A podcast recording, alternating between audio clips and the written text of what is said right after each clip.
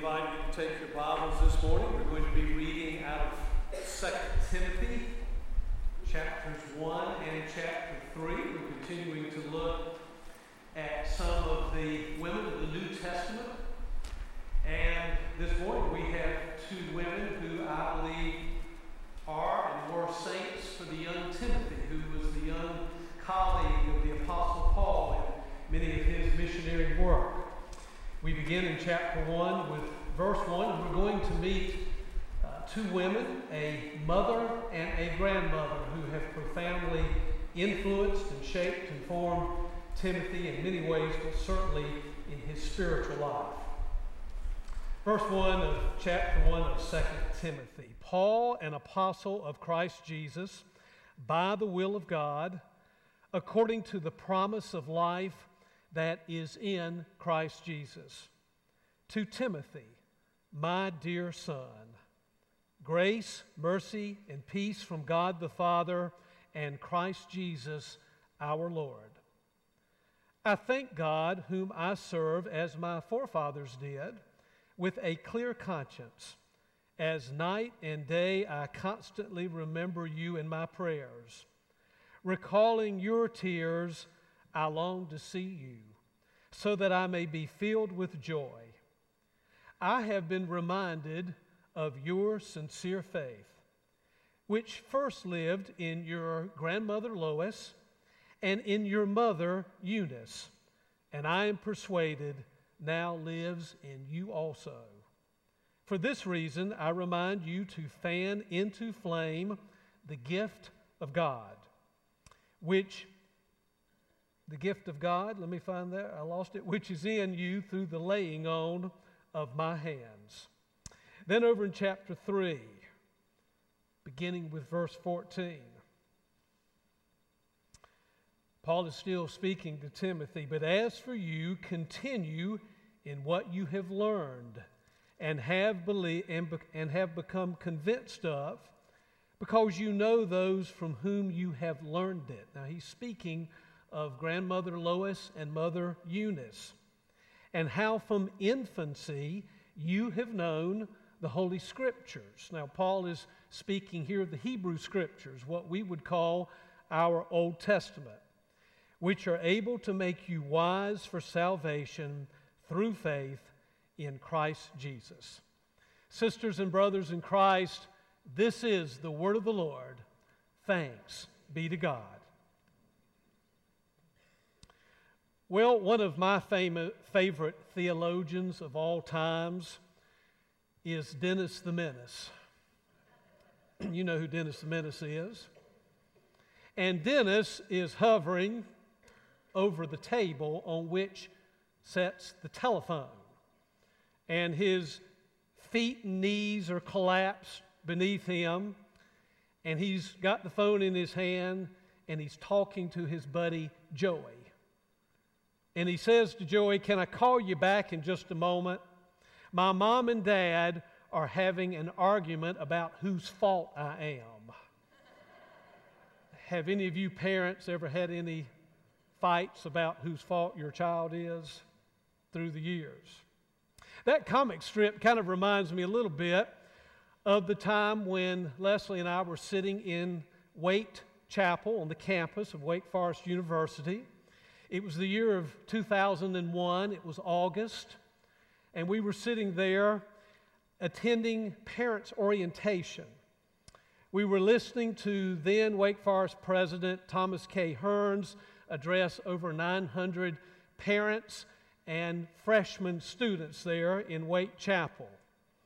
Dr. Hearns told the story of the time in the history of then Wake Forest College when William Louis Poteat was the president of Wake Forest College.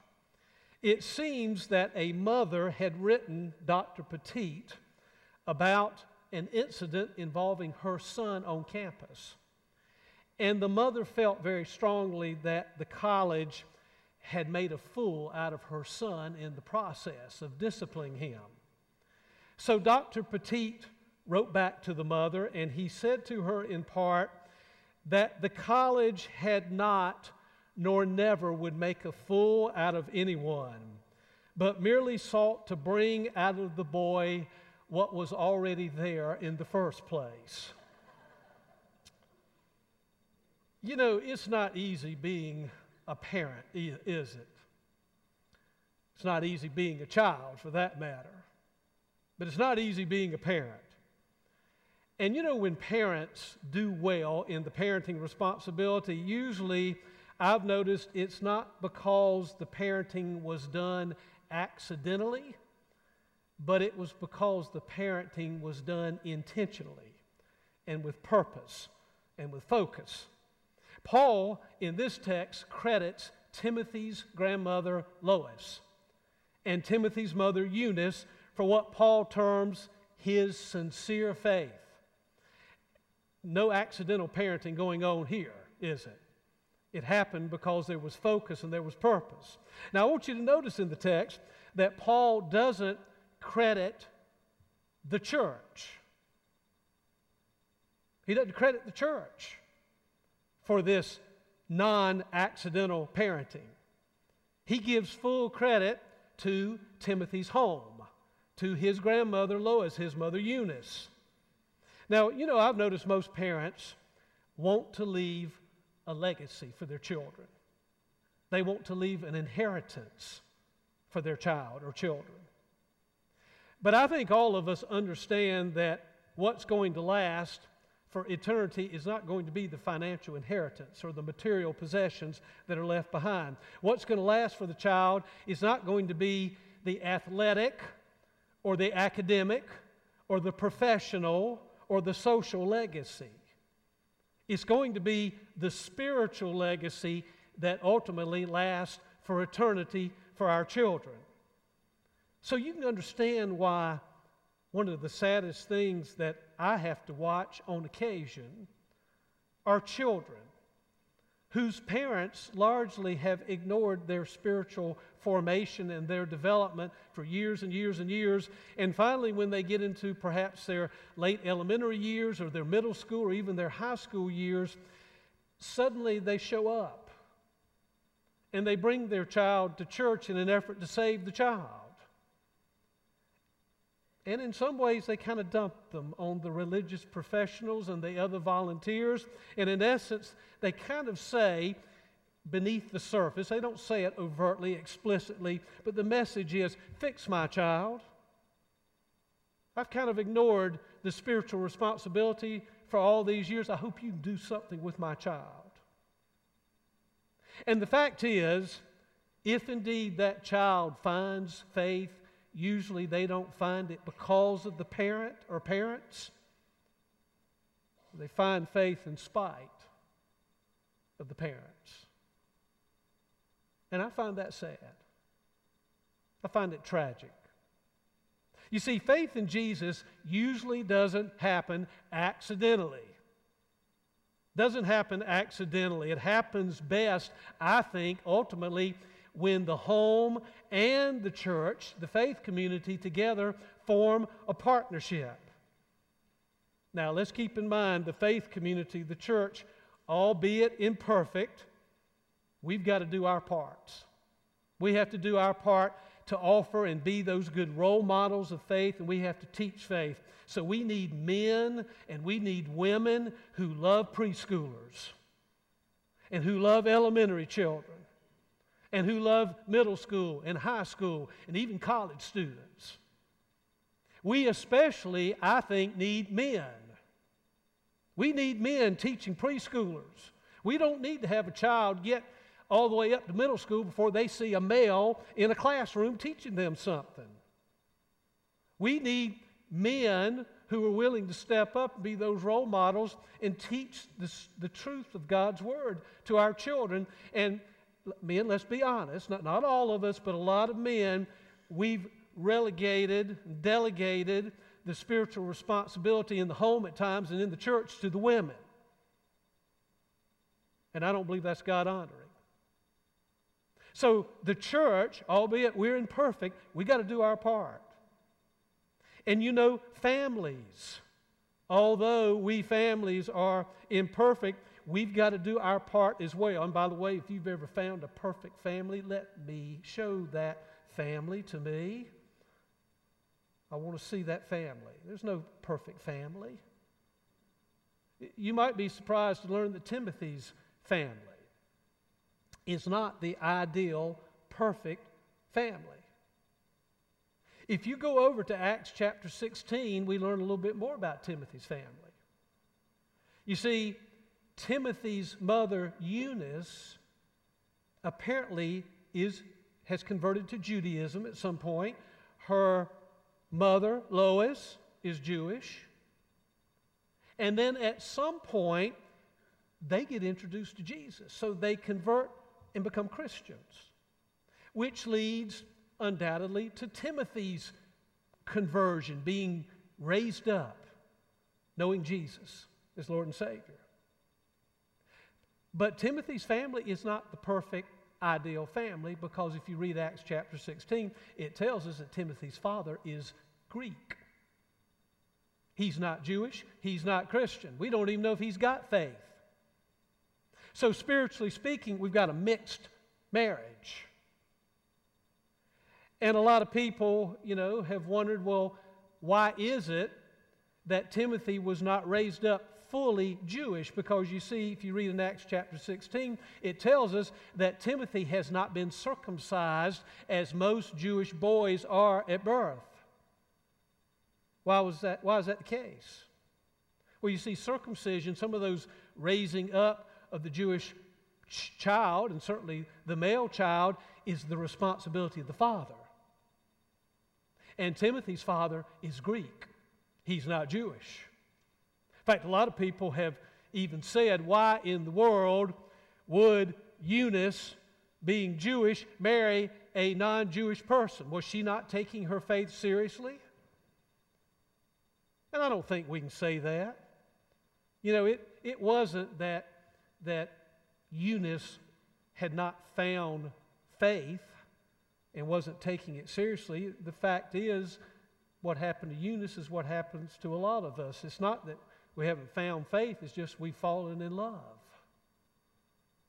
And you can't help who you love, who you fall in love with, can you? You, you know, I, I didn't sit there with my wife Leslie and say, well, you know, she meets all the checklist of everything I'm looking for certain height, certain, certain look, certain academic, athletic ability, everything checks off. I, I, I didn't go through it in my mind. Logically, everything checks off.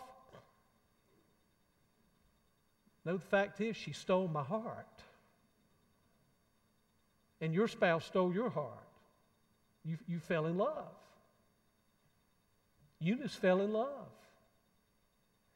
And it may well have been that Timothy's father was not involved. You know, maybe, maybe he had a hands off approach. Maybe he had wanted nothing to do with Judaism or with God. Maybe he was agnostic or atheist. We don't know. At some point, it could well have been that, Tim, because Paul doesn't mention Timothy's father here in this Second Timothy text, it could be that Timothy's father has died. So Eunice is now a widow, she is a single mom. But look, she and her mother, Timothy's grandmother Lois, they did something right. Paul talks about how Timothy got taught the sacred scriptures from infancy. They modeled faith, and at some point when they were introduced to Jesus, Lois and Eunice, they introduced Timothy to Jesus. Let's give them credit. They did something right, but understand this there's no perfect family, there's no ideal family. So Eunice and Lois did the best they could, and they did some things right, obviously, with Timothy. You know, most of us as children, when we were children or teenagers, we probably were not mature enough to make certain life choices. I know I wasn't. And I think that's the case when it comes to church. I'm not sure our children are mature enough when they're late elementary, middle school, or even high school to make a choice about faith. I know the philosophy of my parents was as long as they were footing some or all of the bills, they got a choice. They got to say so in what happened to me. So if I'd come to my parents when I was in middle school or high school, said, Mom and Dad, you know, I think I'm going to drop out of school, they would have just given me this smile, like, yeah, right. And then a quick, swift, no, move on, go to school, study. I mean, it wasn't even an arguable kind of discussion. I, I remember there were times with my children when they didn't want to go to the doctor. They didn't want to go to the dentist when they were sick. But you see, my job was to ensure that their physical health was taken care of, whether they wanted it or not. Now, at this point, they want to let their teeth rot, out, rot out. It's on their tab, not mine. But when they were in my home, I had that responsibility. And I think moms and dads have the responsibility of taking care of their children's spiritual health as well.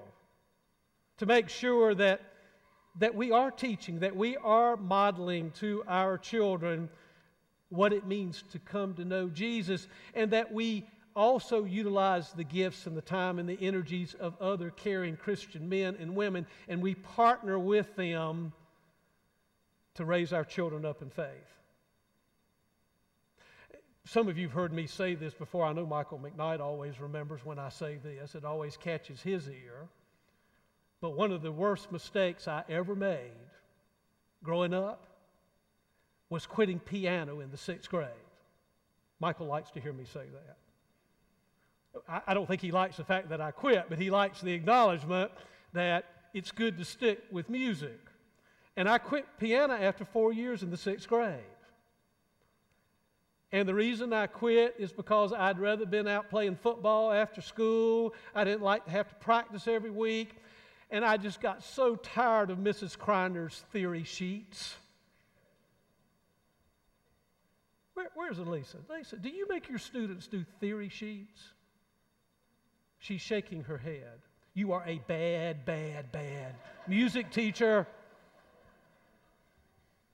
Actually, Elisa's a great music teacher because she taught my daughter for 12 years, and she's an outstanding music teacher. But Mrs. Kreiner made me do the theory sheets and practice, and, and her husband was the uh, head of the music department at Peace College, and so she was just as intense and, you know, on it as he was and wanted me to be a good pianist. And I just regret to this day begging my parents to let me quit and they caved in. And I wish they hadn't.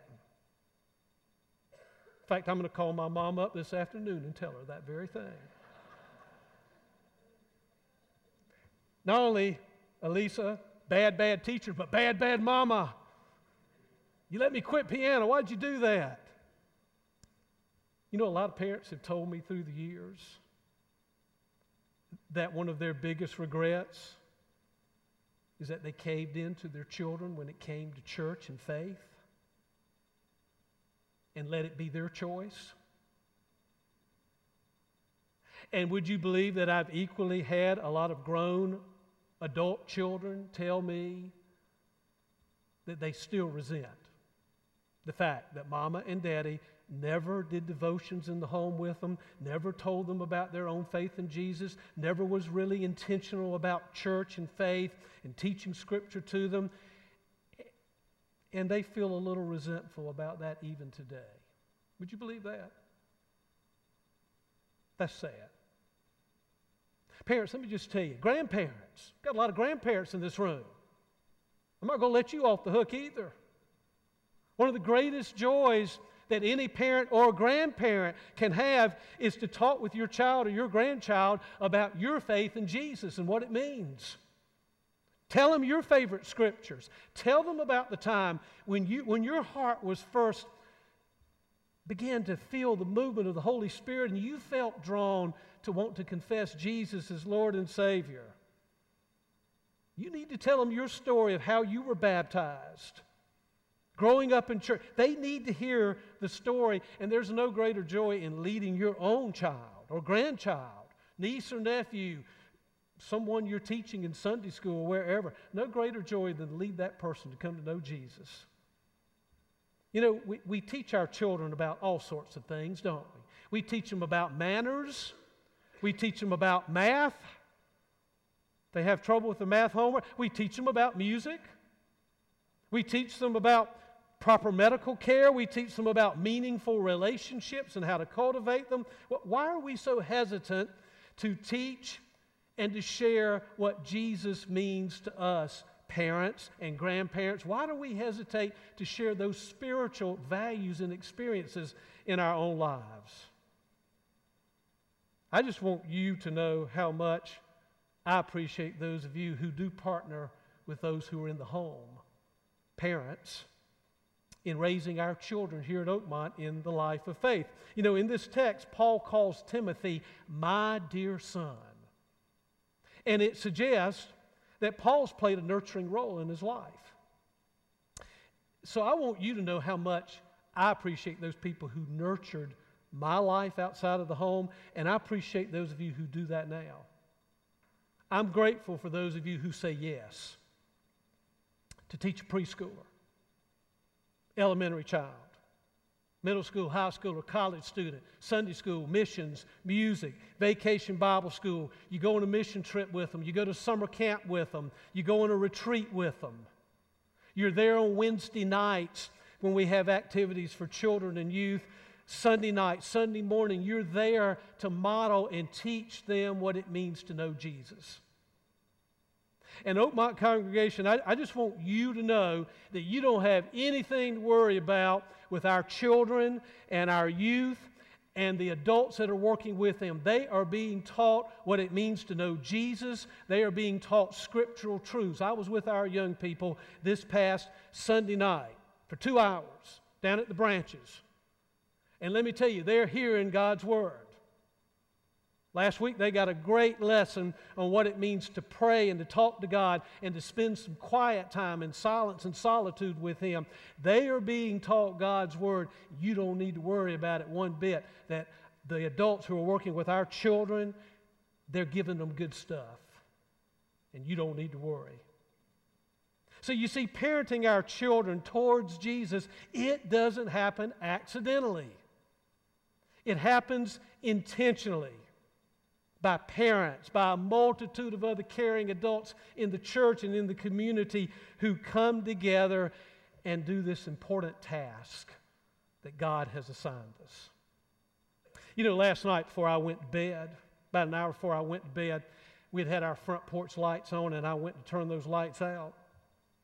And right before I hit the switch, I just happened to glance outside the front steps, and on either side, you know, we have our shrubs and bushes and so forth. And I looked out, and there were two deer a mama deer and a baby deer. And I mean, they were enjoying a feast off of our rose bushes. I mean, they were going after the petals and the leaves and and it looked like to me at one point, I mean, I just sat there for about 10 or 15 minutes and watched, watched them. I mean, they were literally within two or three yards of the window. I mean, if I could have opened the window, I could have almost reached out and touched one of them. They were that close, and they were just eating, and, and they were going after the briars off the rose bushes and all sorts of things. It was just amazing to sit there and watch them. And I watched for about 15 minutes, and I went back and did something else, and I snuck back up and looked out again. And you know what those two rascals had done? When I looked out, they were both walking just a few feet in front of the front walkway, and the baby deer laid down, and then the mama deer laid down on the front yard. And mama was back three or four feet here, and baby deer was up five or six yards over that way. She was behind baby, and her ears were up, radar. And her head was just kind of turning, those ears were up, and she was guarding that baby. So I just sat there and, and, looked at them. And so I went back and did something else for another 15, 20 minutes. I came back. They were still laying on the front yard. And while I was watching this time, a neighbor pulled out of a, this was probably 9.30, 10 o'clock, a neighbor pulled out of a driveway across the street, and I thought for sure that would scare them off, and the headlights shone in our front yard. They just sat there like they owned the place. I walked away for another 15, 20 minutes, came back still in the front yard. And I'm thinking to myself, this is not the Holiday Inn Express. You don't get a free night in my yard. What are you doing just sitting in my yard? And the street lights are on them, and my front porch lights are on them. And finally, I said, well, you know, it's time to go to bed. And I know as soon as I turn this light out, that's really going to scare them. So I turned the light out, looked out, they're just sitting there, not moving a bit. I turned the light back on, didn't faze them one bit. They're just sitting there like they own the place. And you know, I thought to myself, God has placed in all of his creatures that natural instinct to take care of your baby. That mama deer was back a ways, keeping her eye out on her baby. God's put that instinct in all of us. And you know, if our children are going to find faith in Jesus, they're going to find it because there are parents in the home and because there are adults in the church who team up together to care for our babies spiritually. Because you know, we all need to understand that in most cases, when it comes to our children, there is no accidental faith.